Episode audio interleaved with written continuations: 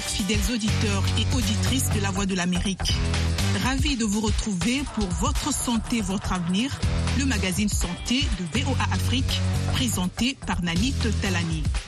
Au menu de ce magazine, l'importance de l'éducation sexuelle chez les jeunes. Le sexe étant un sujet tabou en Afrique, des jeunes du continent reçoivent souvent des informations contradictoires, vagues et parfois erronées pour tout ce qui concerne la sexualité, alors qu'ils vivent dans une région où la prévalence du VIH et d'autres infections sexuellement transmissibles reste élevée. Quelles peuvent être les conséquences du manque d'une telle éducation? À qui revient la responsabilité d'en discuter avec les jeunes? Pourquoi est-il important que les jeunes aient accès à une éducation à la santé sexuelle? Ce serait un moyen peut-être en fait pour euh, chaque personne, chaque jeune et chaque adulte en devenir d'avoir moins peur et d'être mieux préparé à affronter toute situation en fait liée euh, à la sexualité. Et ce serait peut-être un stress en moins et euh, ça nous permet d'avoir moins honte Telles sont quelques-unes des questions auxquelles répondront au cours de cette émission de deux invités, Valdi Kaya, psychosexologue et fondatrice du groupe Parlons-en son tabou, et Emmanuela Atisso, elle travaille dans le domaine de la culture et des arts.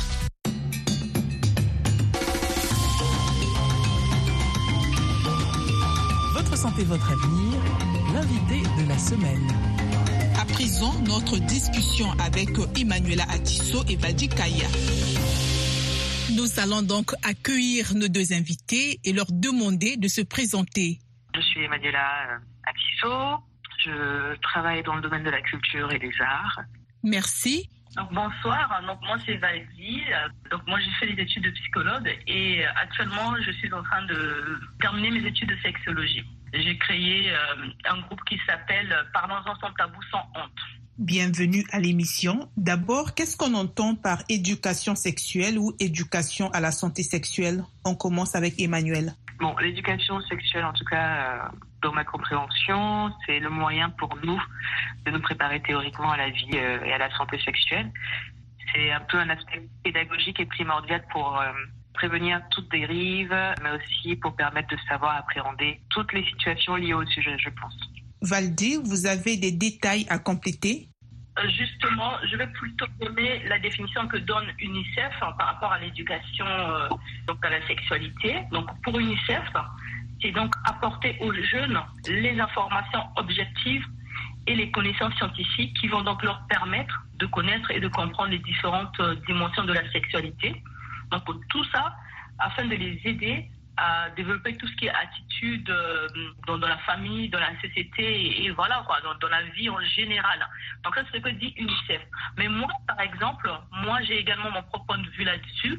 J'ai toujours tendance à dire que une vraie éducation à la sexualité ou encore une vraie sexualité, c'est donc la connaissance du corps de l'autre et la connaissance de son propre corps. Donc quand je parle de corps de l'autre, je parle du sexe opposé. Donc la connaissance du sexe opposé et la connaissance de son propre corps. Pourquoi est-ce important que les jeunes aient accès à l'éducation sexuelle? Ce serait un moyen peut-être en fait pour euh, chaque personne, euh, chaque jeune et chaque adulte en devenir d'avoir moins peur et d'être mieux préparé à affronter toute situation en fait liée euh, à la sexualité. Et ce serait peut-être un stress en moins de savoir qu'on comprend le sujet, qu'on comprend ce que c'est que la sexualité, qu'on comprend notre propre sexualité. Ça nous prépare, je pense, ça prépare les jeunes à être euh, de futurs euh, partenaires en fait euh, ont le respect de l'autre, et mais aussi de savoir qu'à travers l'éducation sexuelle, on a une compréhension de notre propre corps aussi, qui est très importante. En tout cas, ça permet de comprendre le plein de sujets liés à la sexualité, par rapport au consentement, les protections, l'hygiène, et euh, ça nous permet d'avoir moins honte. Quand on sait quelque chose, euh, on a moins honte. euh, Merci beaucoup. Alors Valdi, vous avez entendu les raisons qu'Emmanuela a avancées. Est-ce que vous avez des raisons supplémentaires qui pourraient expliquer l'importance de l'éducation sexuelle aux jeunes?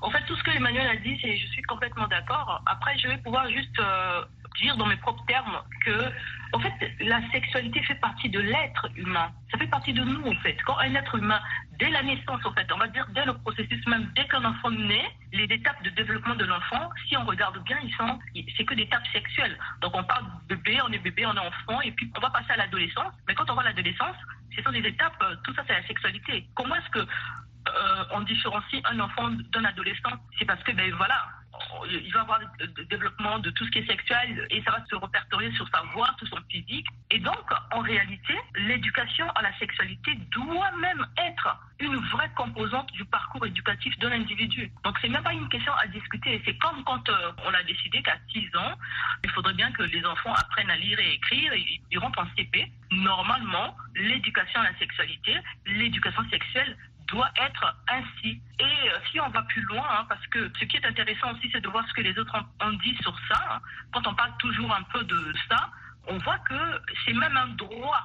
Aujourd'hui, l'éducation à la sexualité figure parmi les droits de l'enfance. Donc là, déjà, si les États, ils ont dit que ça fait partie des droits d'un enfant, ben, on comprend euh, effectivement que c'est nécessaire. J'ai effectivement pensé à mes enfants, à mes filles. J'avais des tabous, comme on a parlé, dû à notre société, dû à la religion. Et je me dis aussi que comment est-ce que je veux pouvoir, avec ces tabous-là, comment est-ce que moi, je veux pouvoir donner une éducation sexuelle à mes enfants? Parce que ben, le contexte change, les époques changent. Donc, c'est ce qui m'a permis d'aller m'informer. Mes enfants ont 14 et 12 ans. Mais j'ai aussi remarqué que mes enfants ne me disent pas tout. Donc, il peut y avoir une maman ou un parent qui peut avoir une certaine liberté de parler de ces questions-là, mais au niveau parfois des enfants, il y a toujours une gêne.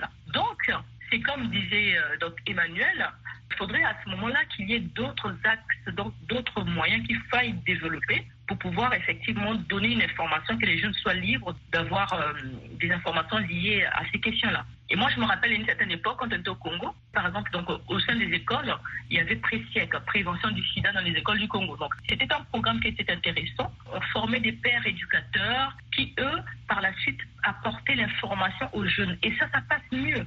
C'est-à-dire qu'on forme des jeunes, on leur montre ce que c'est, effectivement, quand eux, ils sont convaincus de ce que vous leur dites, ils ont la facilité eux-mêmes d'en informer les autres jeunes. Mais ces jeunes qu'on forme, il faut vraiment bien les former pour qu'ils puissent avoir des bonnes informations à transmettre aux autres jeunes. Et ça, ça passe. Donc, c'est vrai, les parents, ils n'ont pas forcément le nécessaire pour enseigner leurs enfants ou bon, le tabou existe, la honte, la gêne même au niveau des adolescents qui ne peuvent pas vraiment parler de ces sujets-là avec leurs parents. Donc, il faudrait à ce moment-là voir euh, d'autres axes, comment faire de sorte que ces jeunes puissent accéder à des bonnes informations sur ces questions-là. Mais les parents eux-mêmes, qu'est-ce qu'ils peuvent faire pour avoir la connaissance ou tout l'arsenal dont ils ont besoin? Moi, par exemple, j'avais réfléchi à ça à une certaine époque, pourquoi ne pas effectivement créer des structures ou même des entreprises, hein, puisqu'on a dit que la sexualité, ça fait partie de, lui-même. Mais malheureusement, il n'y a pas d'entreprise comme ça qui existe où des personnes sont en appui. Pour moi, je me dis que effectivement, c'est assez complexe de donner cette éducation à des individus que vous ne connaissez pas, mais les parents peuvent, des structures peuvent exister où ce sont des entreprises, des gens que les parents, on va dire, euh, contactent. Et puis ces personnes-là viennent, écoutent les demandes des parents, les aident déjà à aborder certains sujets et par la suite peuvent aller plus en profondeur avec les enfants sur ces questions-là. Après, les parents peuvent se monnaie. Et là, ça fait référence à des... Quand on essaie de regarder, comme on a parlé des rites euh, en Afrique à l'époque, ce n'étaient pas des parents forcément qui enseignaient. Hein. C'était des tantes, c'était vraiment des personnes qui n'avaient pas de lien vraiment direct avec les enfants. Ça permettait effectivement à ce que les enfants soient à l'aise et qu'il n'y ait pas le côté jugement euh, où on se regarde dans les yeux, donc tu as déjà fait, tu n'as pas encore fait, ou euh, voilà, qu'il peut avoir par exemple ce genre de qui peuvent être mises en place pour pouvoir favoriser ça. Après, il y a des associations aussi qui existent. Quelqu'un l'a vécu? Voici son témoignage. Beaucoup de parents se plaignent que leurs enfants ne leur disent rien et même quand les enfants sont victimes d'attouchements ou même d'abus sexuels, ils ne disent rien à leurs parents. Est-ce que le manque ou bien l'absence de l'éducation sexuelle peut aussi être une cause de cette situation? Emmanuel. Certainement, parce que s'il y a un manque euh, d'éducation sexuelle, par exemple, comment un enfant saurait que l'attouchement qu'il ou elle est en train de vivre est grave? Comment l'enfant saurait que ce n'est pas le moment pour ce genre de choses? Si les enfants cachent leur sexualité à leurs parents, ou en tout cas leur connaissance de la sexualité à leurs parents, c'est parce qu'ils n'ont pas l'assurance de leur en parler, ils n'ont pas la confiance de leur en parler. Il n'y a pas de rapport de confiance qui est instauré pour que les enfants puissent parler ouvertement aux enfants.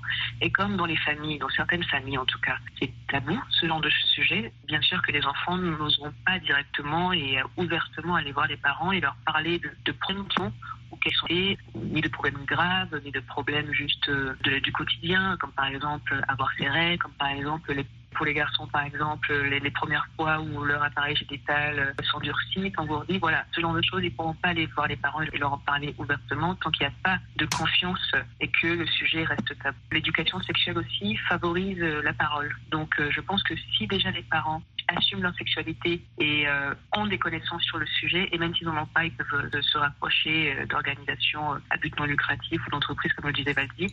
Il faut vraiment que les parents aient connaissance, puissent ne pas avoir peur de parler du sujet et pour qu'ils laissent les enfants venir vers eux et que les enfants, avec les connaissances qu'ils ont dans le système éducatif, puissent parler à leurs parents en disant voilà, j'ai tel problème, tel problème, il y a ça qui m'arrive, voici le sujet que j'aimerais apporter, voilà. Valdi, un complément d'idée Tout à l'heure, on a parlé des droits de l'enfant. Donc, je vais peut-être intervenir en, parlant, par exemple, d'un article qui est donc euh, la Convention internationale des droits de l'enfant. Il y a un article, donc l'article 19, où on parle du fait que les États, ils ont obligation de fournir aux enfants les mesures éducatives pour les protéger, notamment contre les abus sexuels. Donc, c'est un article qui le dit. Donc, du coup, on comprend bien que c'est tout à fait normal, comme l'a dit Emmanuel, quand l'enfant est à toutes les bases l'enfant saura que là, c'est des attouchements, là, là, là, euh, c'est mon intimité. Moi, je pense qu'on confond beaucoup. On pense que quand on parle de l'éducation à la sexualité, c'est peut-être montrer à l'enfant que, fallait, entre parenthèses, les termes qu'on dit coucher avec les garçons, coucher avec les filles. Non, c'est pas forcément ça. Dans l'éducation à la sexualité, ça va beaucoup plus loin. Comme on a dit, on va vous apprendre, on, apprend aux jeunes en fonction de leur âge, parce que ça doit commencer à un certain âge. En fonction de cet âge-là, on va apprendre aux enfants, ben déjà, euh, c'est son corps, qu'est-ce que c'est son intimité et où est-ce qu'une personne ne peut pas y aller. Et quand une personne franchit cette barre-là, ça, c'est dangereux, il faut le dire, parce que c'est pas normal qu'une personne extérieure vienne toucher cette telle, telle partie du corps, parce que ça fait partie de son intimité, et là, ça devient abus. Mais si l'enfant n'a pas, cette, cette éducation-là, n'a pas été informé, et puis il y a la partie honte aussi de pouvoir dire. Et, euh, mais quand les enfants ils ont certaines, une certaine base, ils ont une certaine information, mais normalement, ça éviterait effectivement euh, ce genre de, problème hein, dans n'importe quelle société. Quel est le conseil que vous donnez à tous les parents qui sont encore réticents à l'idée de parler de sexualité à leurs enfants et même aux autorités publiques, hein, puisque c'est aussi une question de santé publique? La sexualité fait partie de la vie. Si euh, des sociétés se battent pour les introduire dans le système éducatif et dans l'éducation euh, des enfants, donc des futurs jeunes adultes, en tout cas de futurs adultes, c'est parce que c'est primordial, c'est parce que ça participe à la constitution et au développement de chaque individu. Donc il ne faut pas avoir peur et assumer votre sexualité, assumer d'en parler. Éduquons-nous, il faut s'éduquer et il faut pouvoir éduquer nos enfants, les futurs citoyens, pour que on essaie de construire un monde où chacun a une confiance en soi et une connaissance sur euh, différents sujets, dont celui qui nous intéresse aujourd'hui, la vie sexuelle et affective. Merci Emmanuel. Valdi alors, je vais pouvoir imager ma réponse suite à une réflexion d'une amie. Justement, on parlait des parents, euh, comment aborder ces questions. On a pris l'exemple de peut-être deux enfants. Un enfant qui regarde la pornographie et un enfant qui va regarder les jeux. Les jeux, euh, on va dire, euh, qui jouent aux jeux où on tue, où il y a du sang. On est beaucoup plus tolérant pour ces jeux-là. Ça ne dérange pas, on va dire ça. Quand je dis pornographie, je vais trop loin, il faut le dire. Mais déjà, l'humain quand il arrive, quand il va voir son enfant regarder la pornographie, il va pas avoir la même réaction que quand il va voir son enfant en train de jouer à des jeux où on traite des gens, où il y a beaucoup de sang, où on tue les gens, alors que ça devait être le contraire. Donc, ça veut dire qu'il faut faire un rapport parce que c'est pas normal de tuer quelqu'un. C'est pas normal. Alors que la sexualité, en réalité, comme on l'a dit hein, tout au long de l'émission, ça fait partie de l'éducation. Donc, on aurait pu être beaucoup plus laxiste avec ce qu'on peut considérer comme pornographique et prendre son enfant, lui dire, ben, il ne faut pas peut-être regarder l'information là-dessus, ben, tu viens, je vais pouvoir te t'enseigner, te dire, ou encore je vais mettre à ta disposition des éléments nécessaires pour t'apprendre à connaître ce que c'est la sexualité. Donc juste par ces exemples-là, on comprend vraiment comment ce que euh, ce sujet est vraiment échappé en famille. Donc il faut qu'on comprenne cela, que ça fait tellement partie de la vie d'une personne que toute son évolution, l'enfant a des droits et ben, ce sont des droits de l'enfant d'avoir des informations. Et donc, comme a dit Emmanuel, il ne faut pas avoir peur. Hein. Si on a des questions, voilà, il y a des associations, il y a beaucoup d'associations qui euh, parlent de ces sujets-là et c'est peut-être intéressant de les approcher et surtout d'être informé, de pouvoir même s'informer, de se former pour pouvoir donner des bases à ces enfants. Est-ce la raison pour laquelle vous avez créé le groupe Parlons-en sans tabou? Mais Justement, déjà, pourquoi avoir créé ce groupe? Parce que euh, les questions de la vie sexuelle, la sexualité, ça reste un tabou, même dans les couples, surtout même dans les couples. Donc déjà, s'il faut que dans les couples ou les adultes, ça reste un tabou, comme à plus forte raison euh, auprès des jeunes. Donc moi, j'aimerais bien qu'on parle, donc, dans mon groupe, l'idée c'est de pouvoir parler de ces questions avec une certaine liberté, mais sans vulgarité. C'est de pouvoir aborder la sexualité autrement, pouvoir en parler. Et dans la sexualité, là, tout à l'heure, quand on a essayé de parler, on a parlé de l'information, on a parlé de la santé, mais de la sexualité, il y a aussi le côté plaisir que souvent, on n'en parle pas. Il y a aussi du plaisir dans la sexualité. Donc il faut savoir en parler, sans tabou, sans honte, parce que ça fait partie de l'humain. Dans mon groupe, j'essaie de donner un peu les bases, on va dire, j'essaie de prendre de bonnes informations, parler de la vraie sexualité, donner les bonnes informations pour que on puisse pas s'égarer hein, sur des illusions ou autres. Vraiment, l'idée, c'est ça, c'est de pouvoir aiguiller tout le monde pour pouvoir avoir une bonne information sur la sexualité. Merci Emmanuel, merci Valdi. Merci beaucoup. Merci en tout cas, Marie, merci pour l'invitation. C'était notre entretien avec Valdi Kaya, psychosexologue et fondatrice du groupe Parlons-en sans tabou, et Emmanuela Atisso. Elle travaille dans le domaine de la culture et des arts. Maintenant, c'est l'heure du carnet de santé. Cette semaine, dans Carnet de santé, nous examinons les progrès et les défis dans la lutte contre l'excision. Loïs Tofumui Amele, défenseur du genre au Nigeria, discute des efforts visant à fournir une thérapie aux victimes de mutilation génitale. La Croix-Rouge américaine s'inquiète de la pénurie de sang aux États-Unis. C'est dans cette édition de Carnet de santé.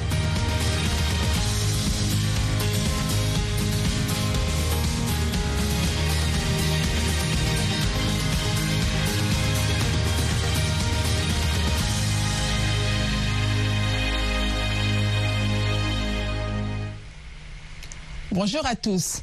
Merci de nous rejoindre pour une nouvelle édition de Carnet de santé. C'est un problème mondial qui suscite de nombreux débats. Les mutilations génitales féminines ou MGF. Le Fonds des Nations Unies pour l'enfance, l'UNICEF, estime qu'au moins 200 millions de filles et de femmes dans le monde ont subi l'une des quatre formes de mutilation génitale, aussi appelée excision. Selon les experts, l'excision peut avoir des conséquences néfastes sur la santé des femmes et des filles, y compris des saignements graves, des complications lors de l'accouchement et un impact psychologique. Selon l'OMS, 3 millions de filles en Afrique courent le risque de subir l'excision chaque année. Le FUNEAP affirme qu'en Guinée-Bissau, plus de 52% des femmes âgées de 15 à 49 ans en ont été victimes. Le pays a adopté une loi qui criminalise la pratique, mais de nombreuses communautés continuent de résister à cette législation. Rayatou Baldé, une femme de 37 ans, a subi des mutilations génitales féminines alors qu'elle n'avait que 5 ans dans le village de Kebo, au sud de la Guinée-Bissau, un pays situé en Afrique de l'Ouest. Elle se souvient de ce jour avec une grande tristesse et affirme que même ses grands cris ne l'ont pas empêchée d'être mutilée à un si jeune âge. Ce sont des vieilles dames qui l'ont fait. Je l'ai crié dessus, je l'ai lancé des mots indécents. J'étais en colère, même si je ne savais pas ce qu'elle voulait me faire.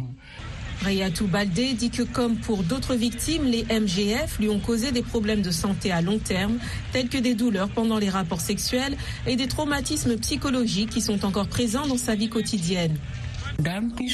Avant, quand je ne connaissais pas mon corps, je me posais beaucoup de questions. Est-ce que c'est parce que j'ai commencé à avoir des rapports sexuels tardivement que je ressens ces douleurs Ou était-ce parce que je n'arrivais pas à me connecter à mon corps et que mon corps ne pouvait pas s'habituer aux rapports sexuels? À l'époque, je me demandais encore si j'avais un problème ou si c'était mon partenaire qui en avait un. Malafi Mané, médecin de famille, travaille depuis 14 ans avec des femmes de tout âge qui ont subi des MGF en Guinée-Bissau. Il explique que cette pratique a un impact sur la qualité de vie sexuelle des victimes et qu'elle affecte également leurs partenaires. Ces femmes perdent leur sensibilité pendant les rapports sexuels et ne ressentent pas l'orgasme. En 2011, le gouvernement de la Guinée-Bissau a créé le Comité national pour l'abandon des pratiques préjudiciables à la santé des femmes et des enfants afin de lutter contre cette pratique. Les mutilations génitales féminines constituent malheureusement encore une préoccupation majeure et un grave problème de santé publique, touchant environ 52% des femmes au niveau national âgées de 15 à 49 ans. Pour contrer ces statistiques inquiétantes, le pays a approuvé en 2011 une loi qui criminalise la pratique. Selon le programme conjoint UNFPA-UNICEF sur l'élimination des mutilations génitales féminines, depuis 2018, l'application de la loi a donné lieu à neuf arrestations, trois affaires portées devant les tribunaux et six condamnations et sanctions en raison de la pratique des mutilations génitales féminines dans le pays. Loïste Funmi Amele est une militante pour la santé sexuelle et reproductive et la santé mentale, certifiée par la Fédération internationale pour les droits de l'homme et des genres. Elle est la directrice exécutive de la Fondation des missions philippiennes Good Tides, une organisation dédiée, entre autres, à offrir une thérapie aux victimes de MGF. Elle nous parle de la lutte contre l'excision. La mutilation génitale féminine est une violation horrible. Commençons par le nom. Car dès que l'on entend parler de mutilation génitale féminine, beaucoup de gens se demandent pourquoi on l'appelle ainsi. Pourquoi ne pas l'appeler simplement circoncision féminine, comme nous appelons la circoncision masculine? Il s'agit donc de mutilation génitale féminine parce qu'il s'agit d'une violation horrible des droits de la fille. La mutilation génitale féminine est donc l'ablation totale ou partielle des organes génitaux externes de la femme. Plus de 200 millions de femmes dans environ 29 pays vivent avec les conséquences des mutilations génitales féminines et nous voyons également que 10% de ces 200 millions de femmes sont des femmes nigérianes, ce qui donne un total de 20 millions de femmes qui vivent avec les conséquences des mutilations génitales féminines au Nigeria. C'est un chiffre énorme. Il existe donc différents types de mutilations génitales féminines. Nous avons la clitérodactomie, qui consiste à couper le clitoris. Nous avons, vous savez, l'excision qui est le type 2 où l'on coupe le clitoris et les lèvres. Et nous avons le type 3 qui est l'isolation, lorsqu'il ferme l'orifice vaginal et laisse un petit endroit pour uriner. C'est donc très effroyable. Sur le plan psychologique, on constate que beaucoup de ces femmes souffrent d'un syndrome de stress post-traumatique. Je veux un forum où nous pouvons tous nous réunir et nous associer en tant qu'organisation de base. Il est très important que les hommes et les garçons nous accompagnent dans cette lutte, car la plupart du temps, le père ne voit rien. Il est sorti, mais le garçon est à la maison, voit tout ce qui se passe. Les Nations Unies parlent et suggèrent que nous devons mettre fin aux mutilations génitales féminines avant 2030. Une organisation à but non lucratif basée aux États-Unis, Clitored, vise à restaurer les femmes qui ont subi l'excision en proposant des chirurgies reconstructives. Pour en savoir davantage, nous nous sommes entretenus avec Nadine Garui, directrice des opérations chez Clitored. Uh, Les mutilations génitales féminines existent depuis des milliers d'années. Il est important de s'en préoccuper parce qu'elles affectent les femmes, bien sûr, physiquement et mentalement, et leur dignité. Il est donc très important pour moi que les femmes puissent agir. Il y a quelques années, en 2006, un chef spirituel s'est rendu en Afrique où il a prononcé un discours et s'est rendu compte que les mutilations génitales féminines constituaient un grave problème dans ce pays. Vous savez, à l'époque, le docteur Pierre Foldes a trouvé un moyen d'y remédier. Il s'agissait d'une intervention chirurgicale, le traitement du clitoris ou chirurgie réparatrice qui permet de réparer le clitoris des femmes ayant subi des mutilations génitales.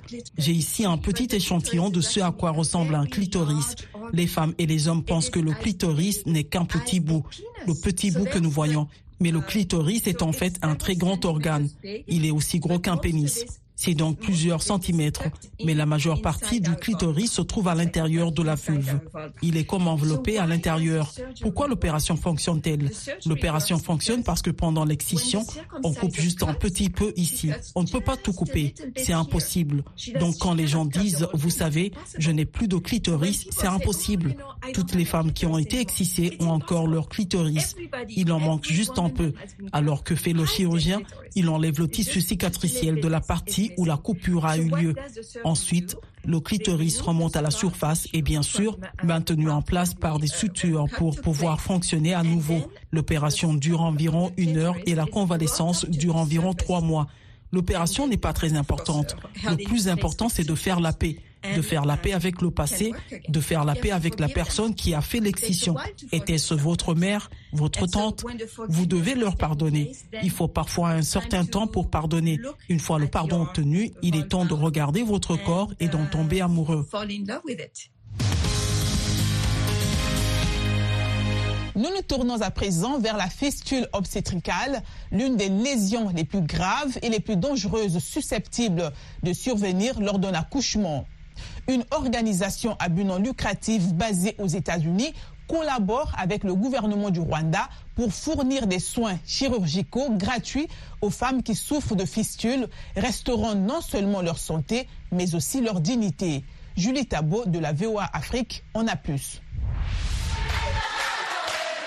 C'est une occasion joyeuse pour ces femmes rwandaises en ce jour pluvieux dans la capitale Kigali. Elles accueillent une équipe américaine venue aider les femmes souffrant de fistules obstétricales et d'autres problèmes gynécologiques. L'une de ces femmes est Julienne Nyarandinabo, qui est devenue incontinente après que sa vessie a été endommagée pendant l'accouchement.